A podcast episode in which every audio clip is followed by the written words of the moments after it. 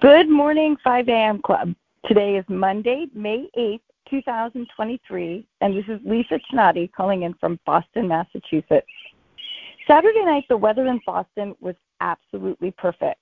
It was the type of weather that enables me to forget that I own a car and just walk everywhere.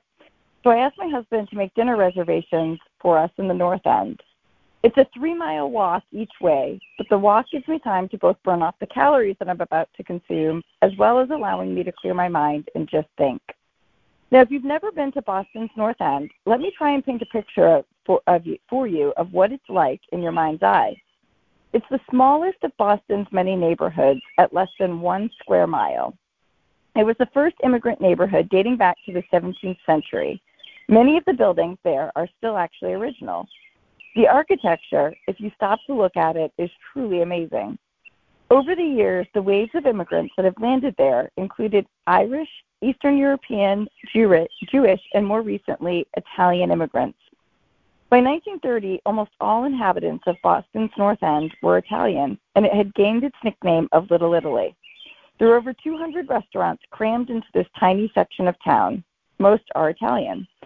Some are so small that they seat only eight guests at a time, and each building typically has a restaurant or some sort of little shop in the first floor and apartments or condos above.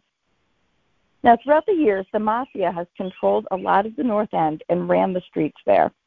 As we walked down Endicott Street to find our dinner spot at the end of Hanover Street, we passed by the building that once housed the cheese shop, which was closed in 2009 when its owner, Carmen DiNunzio, also known as Cheeseman, was sentenced to prison for a whole host of crimes related to his involvement in the mafia. He was released in 2014 or 2015, and then a few years later was rumored to have moved up the ranks of the mafia and officially taken control. If you ever Google a photo of Carmen, you will wonder how this guy was able to get any job other than running a convenience store or something like a stereotypical accountant. No way you would ever think he would be as powerful a force as he is. Now, why do I tell you all this?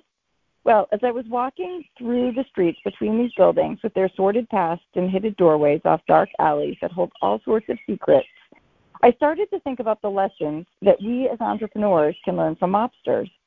The organized crime syndicates may seem worlds apart from the business world, but when you really think about it, there are valuable lessons we can glean from their operations.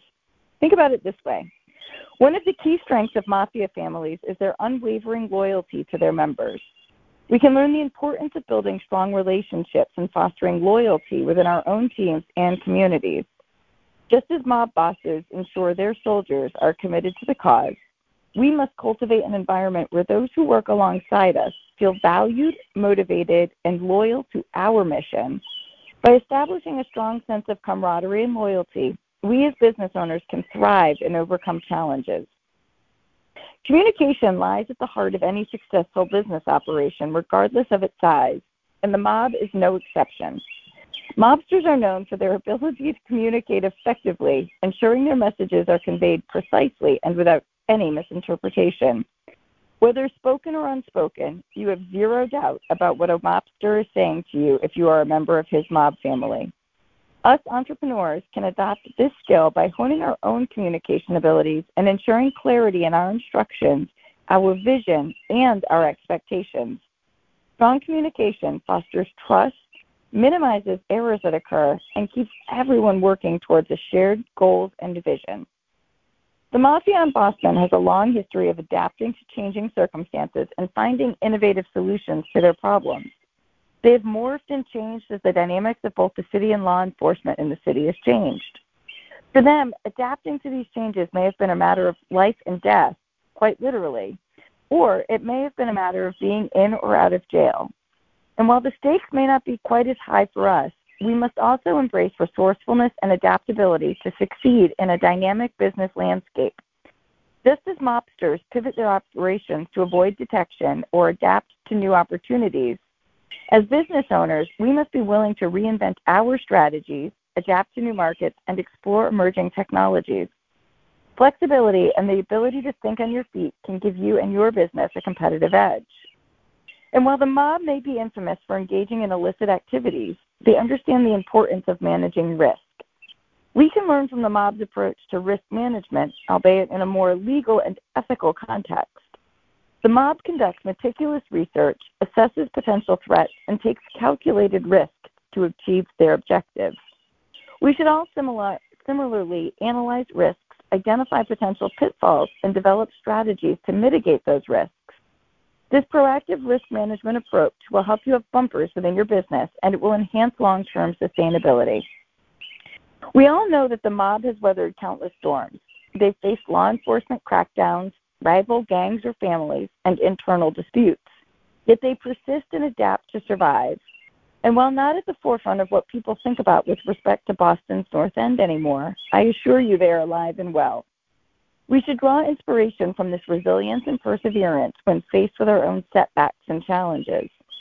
Building our successful businesses requires unwavering determination, the ability to bounce back from failures, and a steadfast belief in our visions. Embracing the mob's never say die attitude can help us navigate the inevitable obstacles in our own path to success. We find it funny how a clear mind walking through the streets of Boston, I can find a new way to draw correlations between my current existence and those things around me. But these are some good thoughts that I hope inspire you to think outside the box today.